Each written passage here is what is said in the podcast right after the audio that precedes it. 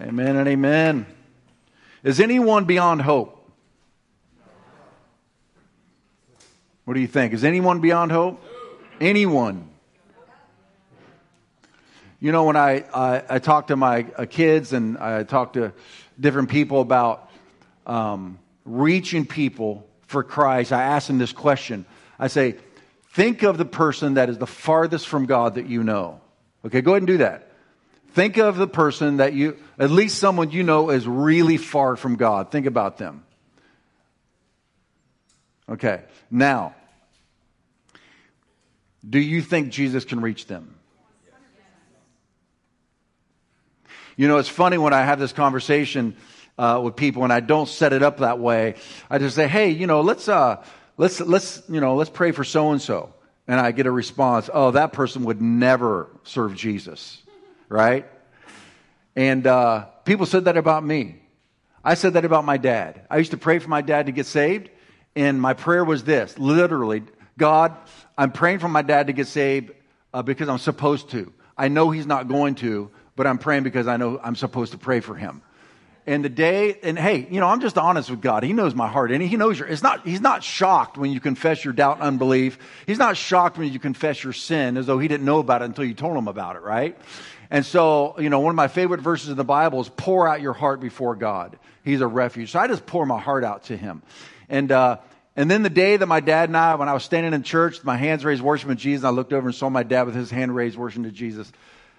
Boy, I tell you what, I thought I was the hardest nut to crack. But man, when I saw my dad worshiping Jesus in church, I, that was the day that I crossed the line in knowing that God can save anyone. Our foundational text for this ser- series that we began last Sunday. By the way, we had 10 people get water baptized last Sunday. Isn't that awesome? We had a number, number of people get saved, number of people give their life back to Christ, and then we have some baptisms today as well. So right after church, go grab your kids. We're going to head back up to the third floor, and the baptismal tank is being filled up right now, and we're going to dunk a few more people. So it's going to be awesome. Um, but last week we started a brand new series on Easter Sunday just simply called Hope. Because the world needs hope now more than ever, wouldn't you say? Here's our foundational text. Read this out loud with me. Now, may the God of hope, say it out loud. Come on, church. Now, may the God of hope fill you with all joy and peace in believing. Okay, stop there. How many of you need more joy? Raise your hands. Seriously, be honest. How many of you need more peace? Okay, this says one of God's names is the God of hope. What a name. The God of hope. And it says that God will fill you, you, He will fill you with all joy and peace we're looking for joy in life. We're looking for peace in life. Right here, he says, The God of hope will fill you with all joy and all peace. Here's the key phrase in believing. You've got to believe in God and believe in the God of hope for him to fill you with all joy and peace. You see the combination there? You see the, you see the equation? You believe in the God of hope. When your situation is hopeless, put your hope in God. Why so downcast? Oh, my soul. Okay, I saw you guys dancing your jig, but do you believe it? It's coming out your mouth. Why put your hope in God alone? But then you're in, you're in your situation that looks hopeless. Are you dancing the jig at home? Or are you tipping the bottle? Just saying. Just saying, with a rubber, it's easy to shout amen in church and dance your jig. It's on Monday morning when it's tough. It's on Friday night when you're tempted, right? It's in the parking lot after church when you guys are fighting on the way home, right? That's when it's real. Now, may the God of hope fill you with all joy and peace in believing that you may, he's not even done yet, that you may abound in hope when all your circumstances are right. Isn't that what the scripture says? That you may abound in hope when everything's going your way. That you may abound in hope when? How? By the power of the Holy Spirit. In this series, we are talking about finding hope when there is no hope. Here's a quote from an author of a book. He's a pastor, and it's a book called No Perfect People Allowed. And this is his assessment. With our world in the throes of the postmodern experiment, postmodernism is there is no absolute truth, it's all relative. There are no absolute core values in life. Everybody's truth is their own truth. And of course, that always deteriorates down into chaos, right? Henry, Henry David Thoreau had it right. Quote, most people lead lives of quiet desperation. An unconscious despair is concealed even under what are called the games and amusements of mankind, unquote.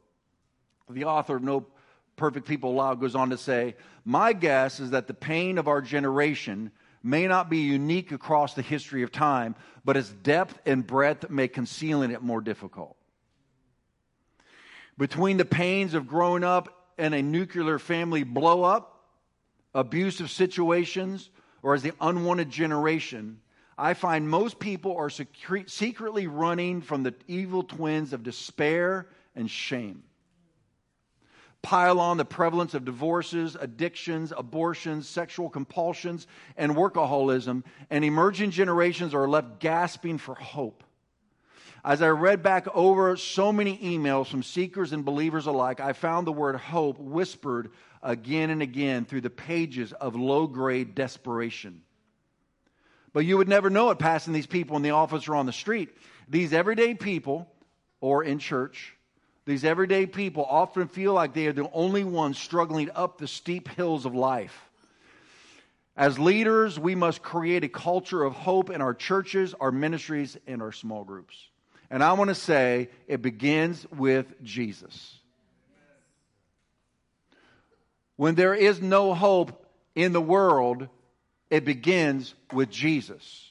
Hope, when there is no hope, begins with Jesus. And today we're going to look at a guy that was beyond hope, he was beyond cure, he was beyond counsel, he was beyond medication, he was beyond anything on earth that could help him get out of his situation until Jesus came on the scene. And so, We're going to go to Mark chapter 5. We're going to read verses 1 through 20. And then I'm going to make some comments on this passage. Mark chapter 1, uh, Mark chapter 5, verse 1 through 20. So they arrived at the other side of the lake in the region of Gerasenes when Jesus climbed out of the boat, a man possessed by an evil spirit came out from the tombs to meet him. This man lived in the burial caves and could no longer be restrained, even with a chain. Whenever he was put into chains and shackles, as he often was, he snapped the chains from his wrists and smashed the shackles. No one was strong enough to subdue him. Day and night he wandered among the burial caves and in the hills, howling and cutting himself with sharp stones. When Jesus was still some distance away, the man saw him, ran to meet him, and bowed before him. With a shriek, he screamed, Why are you interfering with me, Jesus, Son of the Most High God? In the name of God, I beg you, don't torture me. For Jesus had already said to the spirit, Come out of the man, you evil spirit. Then Jesus demanded, What is your name? And he replied, My name is Legion, because there are many of us inside this man. Then the evil spirits begged him again and again not to send them to some distant place. There happened to be a large herd of pigs feeding on the hillside nearby. Send us into those pigs, the spirit begged. Let us enter them. So Jesus gave them permission. The evil spirits came out of the man, entered the pigs, and the entire herd of about 2,000 pigs plunged down the steep hillside into the lake and drowned in the water. The herdsmen fled to the nearby town and the surrounding countryside, spreading the news as they ran. People rushed out to see what had happened. A crowd soon gathered around Jesus, and they saw the man who had been possessed by the legion of demons. He was sitting there fully clothed and perfectly sane, and they were all afraid.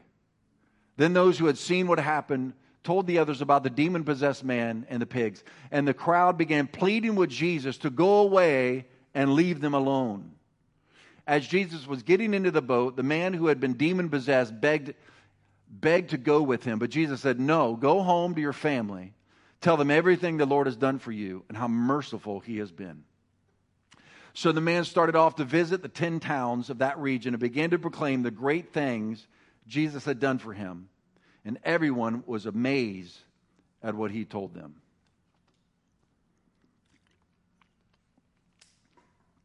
You or your loved ones may not be demon possessed. Maybe you are. Maybe they are. There's a lot more demon activity. A lot more people are demonized than they, than they realize. There's a lot more demon activity in society than we pick up on or diagnose because, especially in the Western Hemisphere, uh, where we are materialists, uh, if we don't see it, taste it, smell it, feel it, see it, we don't believe it. Uh, but that doesn't make us more advanced. Spiritually, it makes us retarded. That we, we have, we have, we, we have not, uh, we are not aware of what most of the rest of the world is aware of, and that is the spiritual realities, especially when it comes to bondages, addictions, uh, proclivity, proclivities, terminal illnesses, broken marriages, generational curses, unrestrained thought life. There are a lot of spiritual components to a person's bondage. And when we don't give credence to this, the person stays bound. We have had a number of, a number of examples over the last uh, couple of decades of ministry where people could not get free until they experienced deliverance ministry. As, as Pastor Mark says, it's so much easier if it's a demon. Because somebody has emotional, psychological, or physical uh, bondage, there's, it's going to take a lot of medication and counsel and physical therapy. And if it's a demon, that's easy. You just cast it out and the person's free. That's what happened to this guy. I think this is probably the worst case of any person in the New Testament. This guy was in worse shape than anybody you can read in the entire New Testament. And yet, and they had tried everything. He was completely forsaken, abandoned, rejected. He was completely hopeless. You may feel that way. You may feel hopeless. You may feel that there is no counsel that can help you, no person that can help you, your marriage, your child, your physical condition. You may have grown so accustomed to being in bondage to whatever it is, it has become part of your identity. This guy was known as the wild demon possessed man that lives in the tombs. That's who he was. That's how everybody knew it until Jesus showed up. Come on, huh? Huh? Come on. Until Jesus showed up. I don't care how deep your problem is, Jesus is deeper. I don't care how badly you have messed things up, Jesus can fix it. This guy, when, he, when Jesus said, What is your name? the Spirit said, My name is Legion because we are many. Legion was a, a Roman cohort of 6,000 soldiers. Now, I don't know if this guy had 6,000 demons or not, but he had enough. I don't care if you have 6,000 demons. I don't care how many are present. When Jesus is present, Jesus overpowers. It doesn't matter how many demons there are. When Jesus is on the scene, it doesn't matter how deep your problem is, how strong your addiction is, or how long you've had this addiction. It's not like, well, I've had this addiction for like most of my life, Jesus. Jesus like, oh my gosh, I thought it had only been a week. I don't know. I mean, when Jesus, when, when this, when Jesus, uh, you know, saw this woman in church and she was bowed over like this, and Jesus set her free, and he said, I'm not this woman who's been bound by Satan. She's in church. Jesus comes to church and says, and you know, everybody was used to the woman that's bowed over, right? Oh, that's just, you know, that's just Susie. She's, she's been bowed over for 18 years. So this is her identity. Everybody knows her as that. Everybody loves her, compassion, all that. But where's the power? Jesus shows up and says, This woman who Satan has bound for 18 years, ought not she be loosed? It doesn't matter to Jesus how long you've had your bondage. Jesus can snap those chains just like that. When do you stop believing? Some people think I'm crazy because I'm still believing for my wife to be healed of stage four cancer. In the natural, she's getting worse and worse. But my faith is not getting smaller and smaller. Why would I stop believing just because the condition is progressing? You see, that's human logic. That's human logic. But when we're talking about deliverance from the power of God, we're talking about a miracle which defies logic. Don't allow your faith to go along the, the, uh, a parallel track with logic.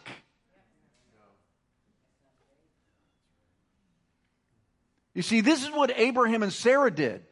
You know, when God gives you a promise, you feel like it's going to come to pass in the morning. Isn't that so? You feel it, man. God speaks to you. God promised me a wife, a husband, a child, a ministry, a career, whatever it might be. That promise is like when God speaks to you, whether it's through the scriptures or through prophetic word or through God speaking to your heart, I mean, you feel it, man. It energizes divine energy from God. You heard his voice. And there's just like, gosh, you're looking for it, right? God tells Abraham, who had no children, you're going to have a promised child, and through your child, I'm going to bless all the families of the earth. Changed his name from Abram to Abraham, which means the father of many nations. God changed his identity from being barren to being fruitful. But he has to walk around for 25 years when people say, Hey, what's your name? Father of many nations. Oh, where are your tribes? Well, you can't see them like in the natural. They're, they're, they're, I've got it by faith. Oh, you're one of those. Okay. You're one of those faith people. Well, after a number of years, Abraham and Sarah, they allowed their faith to begin to decrease according to the time, how long the promise was taking. Until they finally came to the place where they thought, you know, maybe we misinterpreted the promise of God. Come on. Huh? What about Joseph? Joseph's a teenager. God gives him two dreams that he's going to be leading in such a way that his own brothers and sisters, his brothers and his mom and dad are all going to be bowing down to him. The dumb thing was he told his mom and dad and his brothers about it, right?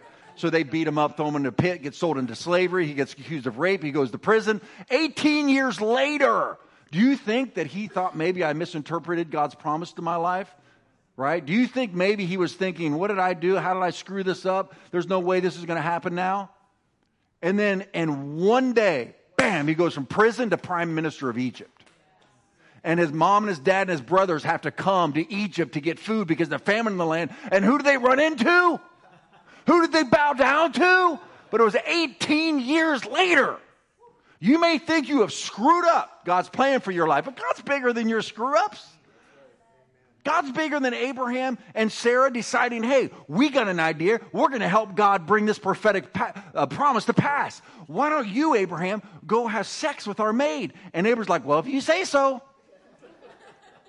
Just want to obey my wife. And so he does. And then we have a whole nother group of people that are on the planet because of that situation. And God has to show up and say, hey, stupid. I didn't say that was going to be your heir. And so it's all the way to 24 years, and an angel of the Lord shows up to Abraham's tent. This time next year, Sarah's going to have a baby. Okay, now, Sarah's womb has dried up. Abraham can't. I didn't say it. No, I didn't say it. I didn't say it. It's over. It's so over. Lazarus had died. He was dead for four days when Jesus shows up on the scene. And he's about to do this miracle. Mary, in her logical mind, said, But he stinks. Don't raise him from the dead because he'll smell. See what our rational minds do? Or after Jesus rose Lazarus from the dead, you know what the Pharisees said they were going to do to try to get him? To try to get Jesus? We're going to kill him.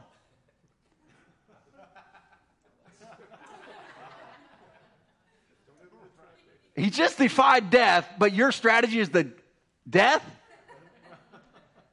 And then they decided to do it, and they did it, and then he rose from the dead.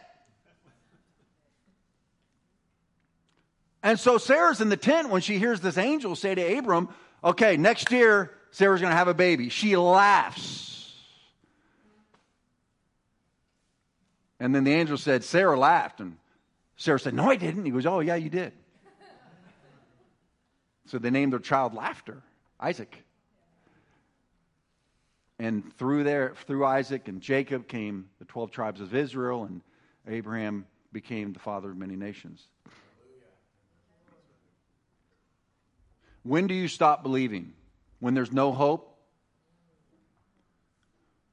But isn't that what miracles are for?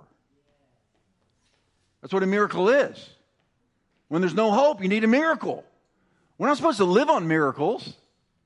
Like when they were in the, when the children of Israel were in the desert for 40 years, they lived on miracles because they were in the desert. Who wants to live in the desert your entire life? You want to live out there and you literally having to live from miracle to miracle rather than building your life on a firm foundation and proverbial principles and building a great marriage and raising great kids and having a great career and, and having a great ministry and, and you know you're well established and you're storing up wealth for the next generation and teaching them and your ceiling becomes their your floor becomes their wait their your your ceiling becomes their floor right? Okay you don't do that by miracles in our church, people, some of you have been getting zapped by the power of the Holy Spirit. It's so awesome. But you can't live on zaps. You got to live on wisdom. Jesus said, if you build your house on my teachings, the storms will come and your house will still be standing. But if you, but if you ignore my teachings and just go ahead and live by your own philosophy, the storm's going to come and your house is going to blow apart. Right? We don't live on miracles, but I love them. And sometimes we need them. When they got into the promised land after they came out of the desert, you, you don't see miracles. You see a few of them. Jericho is pretty cool. But, but for the most part, they're just marching and taking territory through um, partnership with God.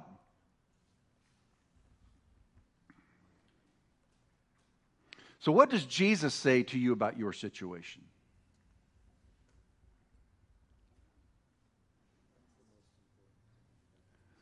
What is Jesus saying to you about your? Have you listened to him? Have you asked him? Are, are you, are you so bound up in your addiction or your bondage or your uh, hopeless situation? Some of you, a prayer didn't get answered. Some of you have unanswered prayers. Some of you, you believed God for something and it didn't happen. It could be a marriage, it could be a loved one died, it could be a child has died, which we've had that happen in our church, and it's just devastating. And you say, well, this sermon's for someone else. No, the God of hope is still the God of hope. It didn't turn out the way that you had hoped, but He still will bring restoration to your life too. It'll look different than what you had hoped for. And we don't, we don't bat a thousand on this side of heaven. We, we experience some hard stuff, family of God. We experience loss, but God is not done. There's still hope for you. I think about my own family story. On Sunday after church, I went home and uh, I called my mom and my brother, my brother-in-law, my two sisters, and I said, "Hey, how was your guys' Easter?" They said, "Oh, we had it uh, over so and so's house, and you know, everybody was there: grandmas, grandpas, uncles, aunts, cousins, nieces, nephews, grandchildren, great grandchildren. We're all there." And of course, I'm thinking historically Somebody took a hit because every somebody always takes a hit on a family holiday, right? So somebody's going to be in a fight. Somebody's going to hurt somebody's feelings. Somebody's got unresolved issues. Come on, I mean, what are the chances? And so, you know, you just avoid the family holidays or you go and you just try to like get in and out, get out without being, without being scathed. Anybody, am I, am I preaching to the right group of people on the planet Earth. Right? And so they said it, it was all just absolutely wonderful. I said, Really? There were like, No fights? Nobody fought? How's that possible? And they said, Everybody, everybody was getting along. It is so beautiful. And you know, it just hit me. Years ago, we decided to start a family prayer meeting with a handful of us and begin to pray for a restoration in our family because there has been so much pain. If I told you some of the stories of the history of my family, it would like scare you. Maybe some of you it wouldn't. You're, you'd be like, oh, really? You think you got some stories?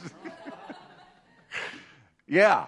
So these are the kind of stories where the ripping and tearing and the pain was so deep and so bad that you just have the hardest time believing that God could ever restore those two. They will never be in the same room together ever again. And I mean, I'm about ready to tear up right now just thinking about the reality of what they were telling me. Jesus can restore anybody and anything. And many times uh, there's demonic activity in the process of destroying families, marriages, and friendships and individuals. Satan comes to kill, steal, and destroy. He hates God and he hates men and women made in the image of God. That's why he gets human beings to cut themselves and to harm themselves and to hurt themselves, drown themselves in alcohol and shoot up drugs and, and uh, have sexual addictions that will destroy their marriages and, and all these doors that open up, windows and doors, the demonic activity, pornography and alcoholism and drug addiction and workaholism and all these different things where uh, demons will take advantage of our, our addictions and our, our, our weak places and they'll manipulate to destroy because you and I carry the image of God. And so Satan wants us to hurt ourselves and mar and damage the image of God in ourselves and in one another.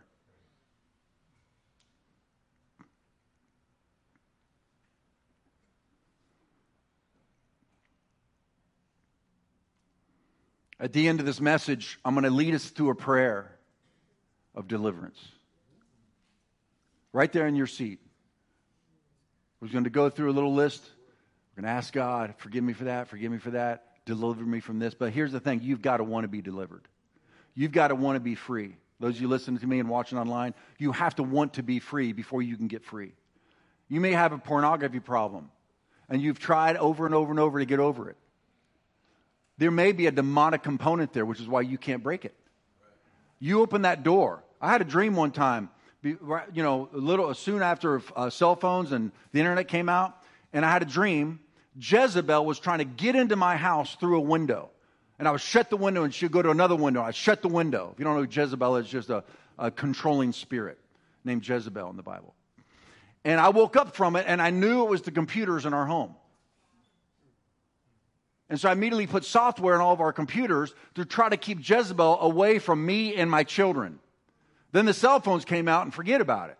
We don't understand that when you open up that cell phone, the computer, the tablet, and you, uh, you participate in pornography, you are opening the door of your soul to demonization. You may not be possessed, but you will be harassed and oppressed and driven, and you may need deliverance. And deliverance isn't hard.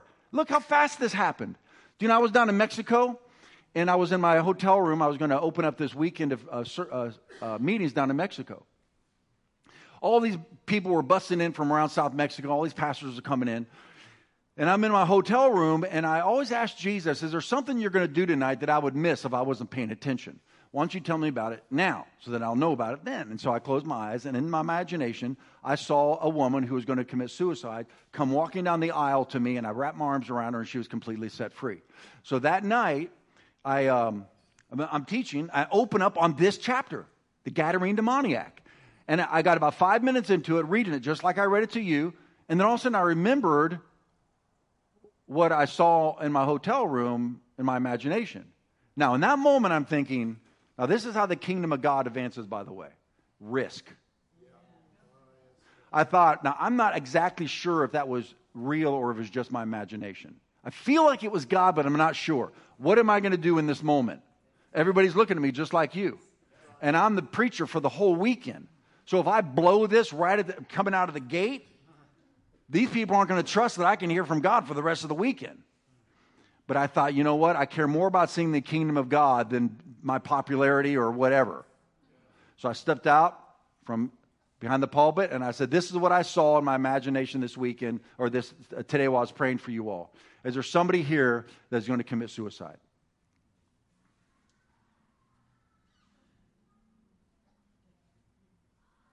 It was exactly like this right here. And I'm thinking, oh, dear God, please make somebody want to commit suicide right now. I, I don't want to look stupid.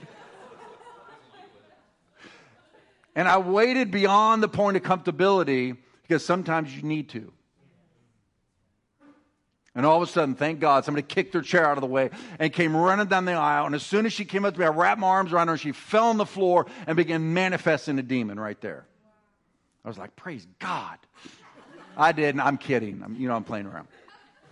Cast the demon out of her, and then she was sitting there in her right mind the whole time I was.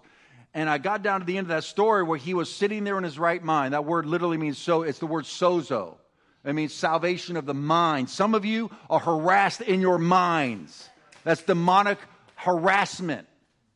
And you can take authority over that in the name of Jesus and command it to leave. You don't have to be victimized by that. We saw some people get delivered yesterday in our activation day. One person said they had something stuck right here in their chest. She's right here in the church. She said, I couldn't eat much, I couldn't drink much, or I'd just throw it up. And it's been like this for a long time. I just couldn't eat it. And so uh, Gary and I prayed for her for about 10 minutes, and she stuff started just coming out. And after, after the lunch break, I was about to teach. She goes, I, I like to say something. She said, I went over there and pounded down a whole sandwich, drank as much as I want. She said, I have not been able to breathe this deep or eat this much in a long time. Right? And this is somebody who's a Jesus lover. Some say that Christians can't be demonized. Well, you know, when you've cast demons, out or off or away or whatever you want to call it from somebody who loves Jesus and then they get set free. I don't know what you call that. You can, you can call it something that you're com- more comfortable with. I'm just, I just care about a person's freedom. I'm not going to get into an argument about was it in, was it on. I don't know, but they weren't well. And now they are. Amen. That's what we care about. And so this woman, so that my, my interpreter, who was a pastor, went up to the pastor that was hosting that meeting and said, Is this woman like an exhibitionist? Does she like go to these church meetings and like fake manifest, you know, because some people do that, you know, sometimes it's fake. He said, No, she owns seven restaurants in our city. She's a well respected businesswoman. She would never do this. She was running up to me all weekend long, serving us lunch, you know, bringing us whatever we needed. She was just so happy to be free. She said, I've gone to psychologists, I've been on to psychiatrists, I've been on medications, I've been in counseling. She goes, I was going to kill myself because I could not find relief.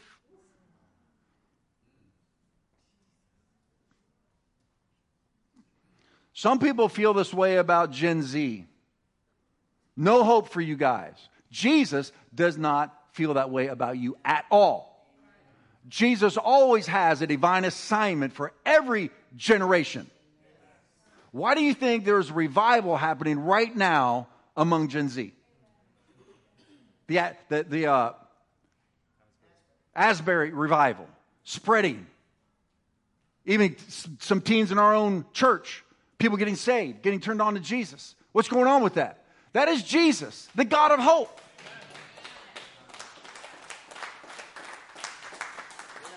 And like in the Jesus Revolution movie, where that generation, that generation thought there's no hope for these hippies. And Jesus is like, well, I guess I'll have to do it in spite of you. And then that hippie generation, which is us, is looking at the next generation and saying, there's no hope. Because we don't have our eyes on the God of the God of hope. Not a politician of hope, not the economy of hope, not the religion of hope, the God of hope. And I guarantee you, Gen Z, when they're our age, will have no hope for the next generation. But Jesus always will.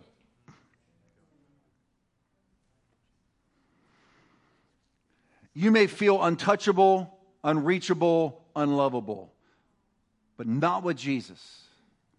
These people, these townspeople, had completely abandoned and rejected this guy who's demon possessed and living among the dead. You may feel like your marriage, your child, your career, your ministry, your physical body, your addiction, you're living among the dead. You're not dead, but you're living among the dead. You feel like there's no hope.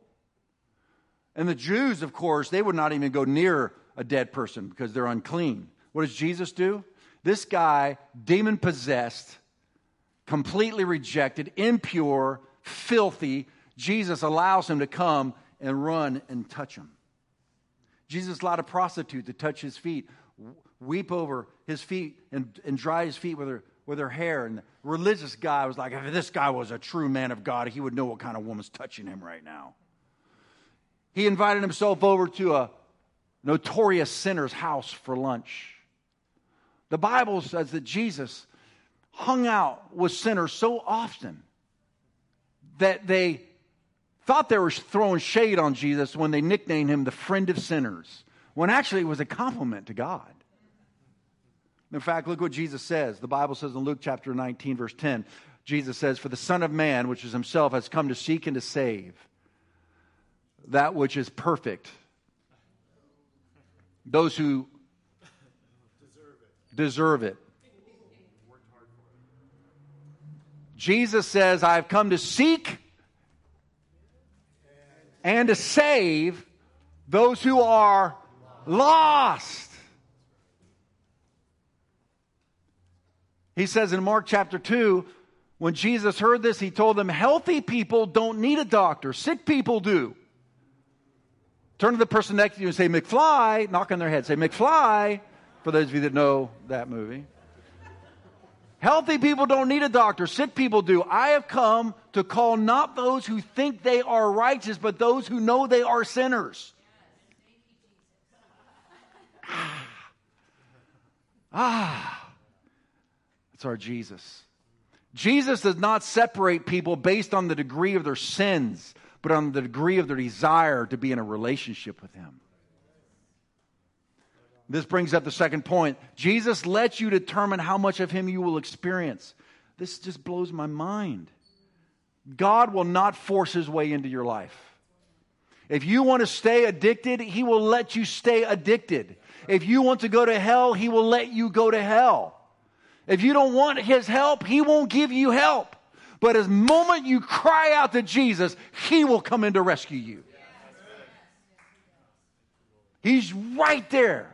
Whatever your need is, whatever your situation is. But if you don't want to, he, he won't. It's amazing to me he gives us that kind of power. His own disciples were in, the, on the, in a boat on the lake, and there was a storm, and it says Jesus was walking on the water and would have walked by them, but they cried out, so he got into the boat. He was walking with a couple disciples down the road to Emmaus. They didn't know who he was. And it says they got to their house and he was going to walk on, but they begged him to stay, so he stayed. These people begged him to leave their region. They cared more about, well, they were afraid. I remember this guy that it was in Africa and he heard about how once you give your life to Jesus, you can heal the sick, cleanse the leopard, even raise the dead. So he got on his bicycle and rode around the villages trying to find a dead person. He found this young teenage girl that had died and he raised her from the dead.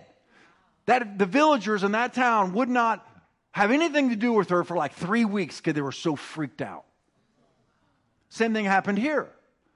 This guy was demon possessed one moment, the next moment he's sitting there. He was, he was naked and demon possessed, and now he's clothed and sitting in his right mind.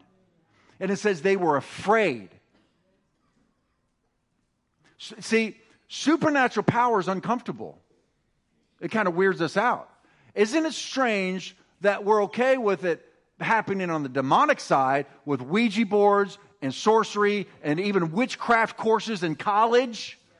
Okay? So somehow Satan It's okay that he does the supernatural stuff, but as soon as somebody in church does it, oh, that's a weird church down there. When we used to meet at Mount Carmel High School, another church literally put a sign out that said, no weird stuff this way. With an arrow away from our church.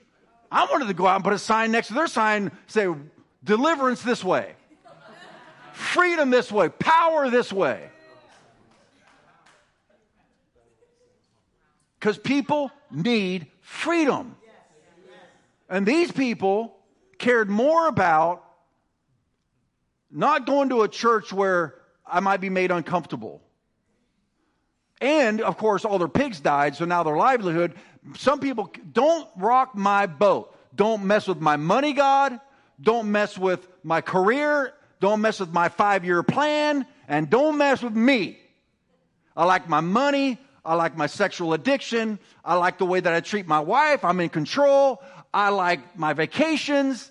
Don't mess with me. And Jesus will say, okay. However, when this guy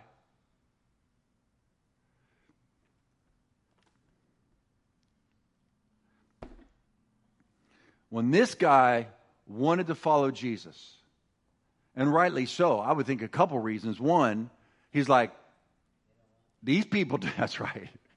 If these people don't want you, Jesus, I guarantee you they're not going to want me back in their town. And Sometimes when you get demons cast out of you, you're afraid they're going to come back. And you want to stay as close as you can to the one to set you free. But what does Jesus say?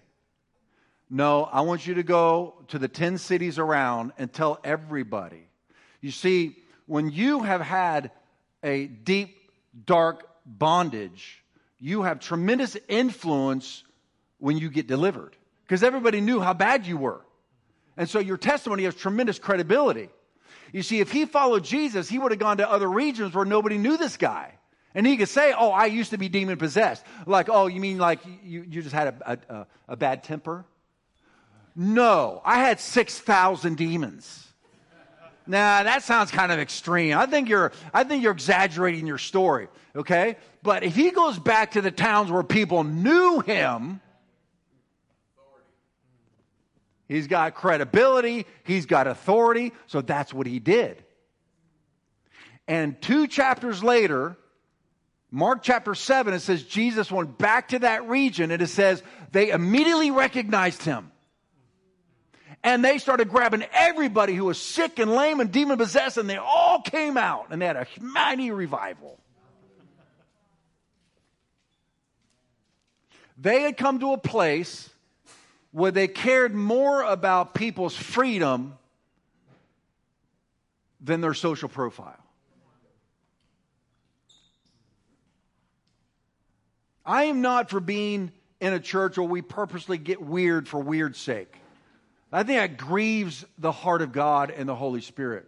But I'm also, I, God forbid, from now until the time I see Jesus face to face, will I ever lead a church where we care more about people not thinking we're weird than somebody getting set free.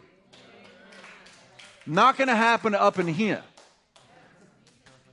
If you can't get free on your own through willpower, you can't get free through counseling, you can't get free through medications, there seems to be no hope for you in your situation, you come here.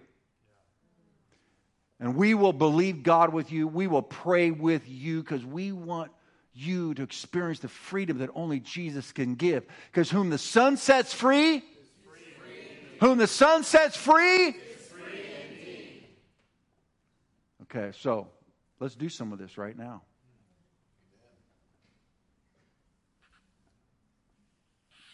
Some of you have addictions that you have not been able to break. And you need to cry out to Jesus. Some of you, there's generational curses. You don't know why. Why you are so bound with sexual lust. The sins of the father get passed down to the generations. You need to ask God. I'm going to lead you in this in a minute.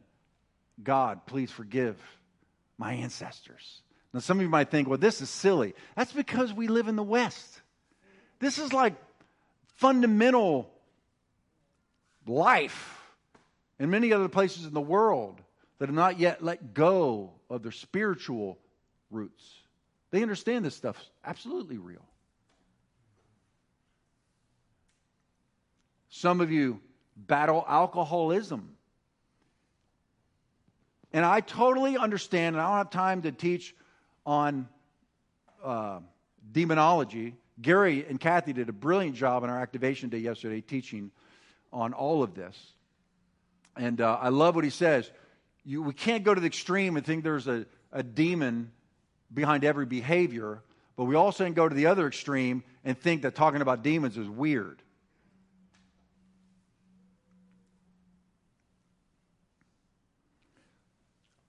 Sometimes evil spirits hide behind cyclical human behavior, and so we just diagnose it psychologically. Gary said he got delivered from all sorts of stuff, but he couldn't get uh, delivered from marijuana. He smoked it morning, day, afternoon, evening. And he said it wasn't until, uh, Gary, you said a friend of yours uh, prayed for you? Yeah, they never prayed for deliverance. They prayed for me. And That's right. Gary came to, they, they were new believers, and Gary came to his friends and said, I came home, I would come home from church Wednesday night. And well, well come here, come here, come here. Because some people are going to get, get free in here today, and, and then we're going to do some a water baptism, so we got some stuff we got to do, but, but um, we're just going to pray. I just couldn't break it. I got, I broke a lot of stuff. I couldn't quit it. And I'd come home from church. I mean, I loved the Lord. I was pressing into God.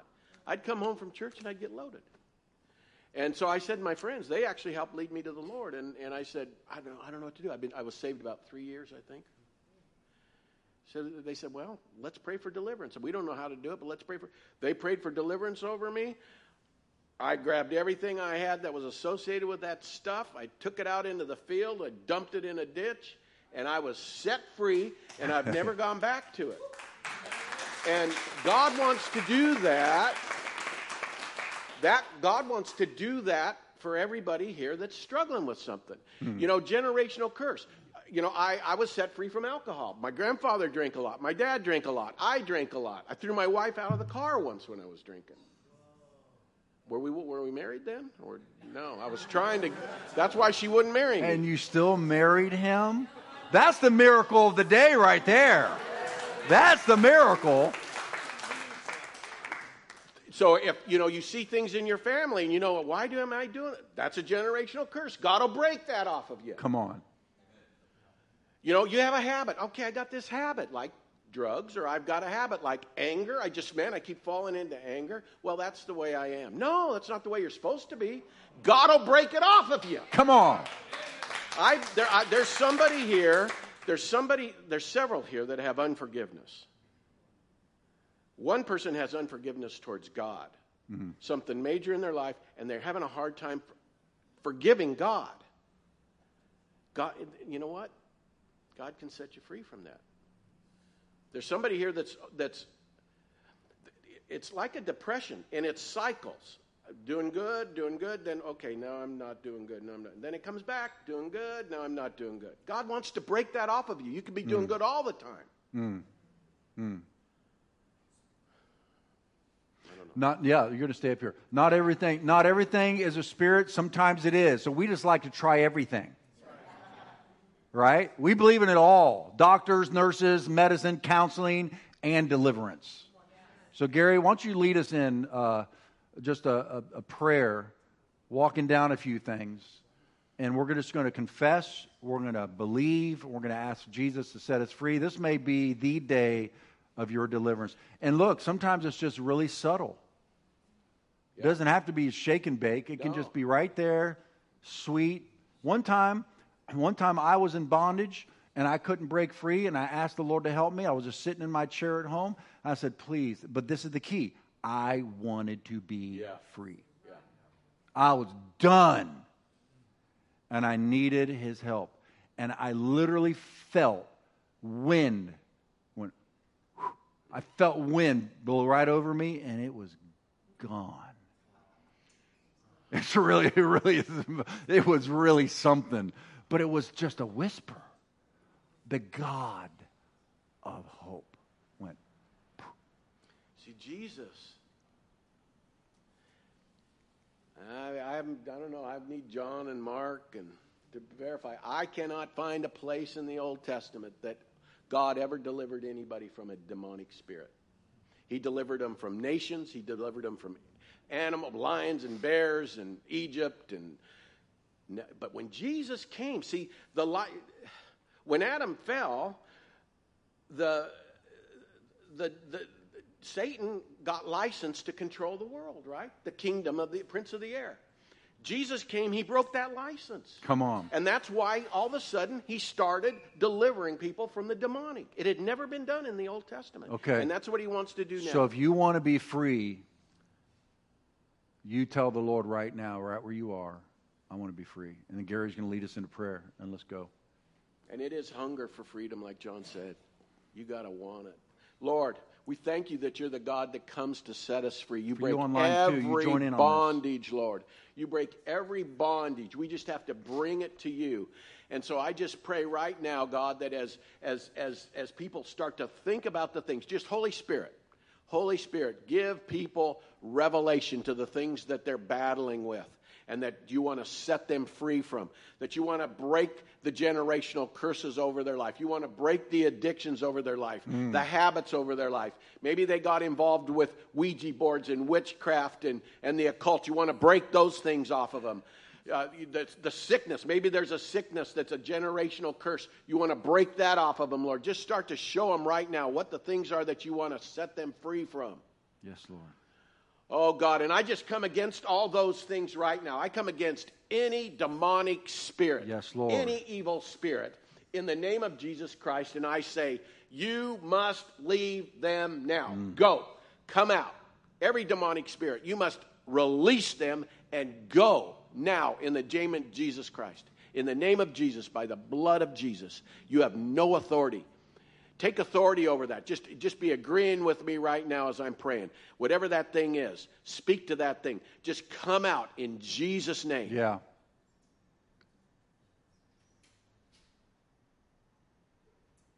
Come out in the name of Jesus. Relief, freedom.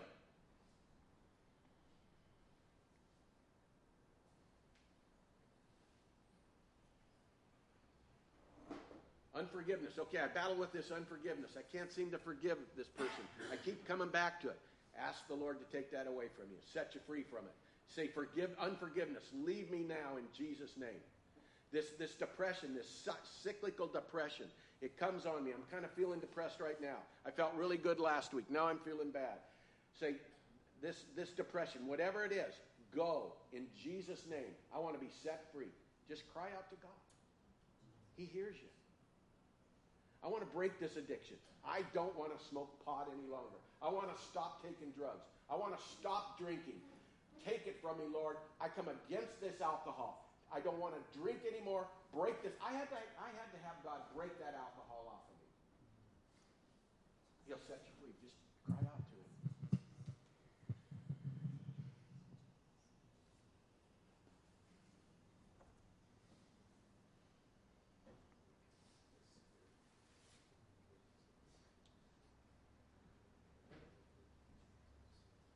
Someone's saying, I don't know if I don't know if this is I don't know if I can do this. You wanna come if up you if you if you if you feel like I'm, I'm struggling with this, I can't do this. Come up here and let us lay hands on you. Yeah, let let's lay all, hands let's all you. stand. Anybody Let's that you feel like I need are. some help with this, You say, hey, you know what? we'll this message was you. for me. I need freedom, freedom, freedom. If that's you, just move out from your seat. Look, do not be embarrassed. Don't let embarrassment or fear or pride hold you back. This is your day of freedom.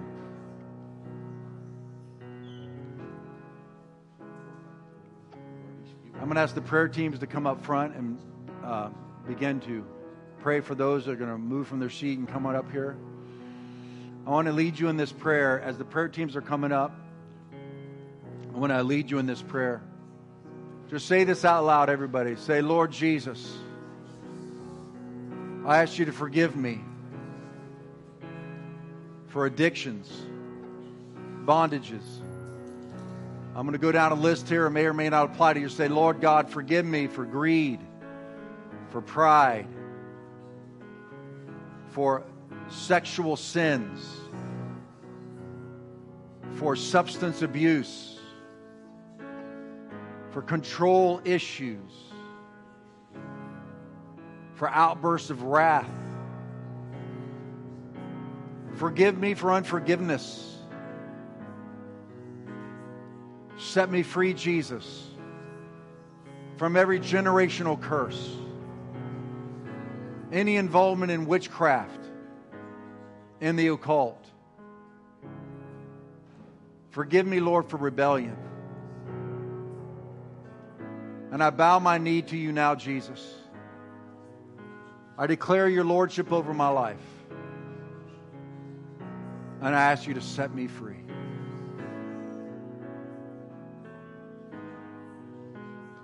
Now, as Avis leads us in worship, if you need freedom, just move from your seat and come up here and let us lay hands on you and pray over you. If you've never given your life to Jesus and you want to give your life to Jesus so you know your sins are forgiven, then with the day you die, you go to heaven, then you move out from your seat and you come on up here and let us pray for you to receive Jesus as your Savior. And let's fill this house with praise as people come up for prayer.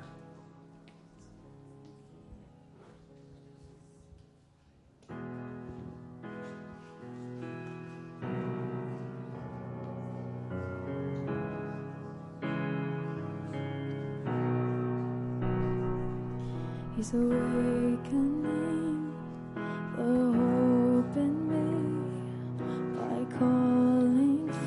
has had a uh, word of knowledge that we need to pray for people who have experienced abuse as a child. You experienced abuse. And the Lord Jesus wants to heal your soul and set you free from that from that damage and that wound. So if that's you, just make your way up and uh, we will have somebody pray with you.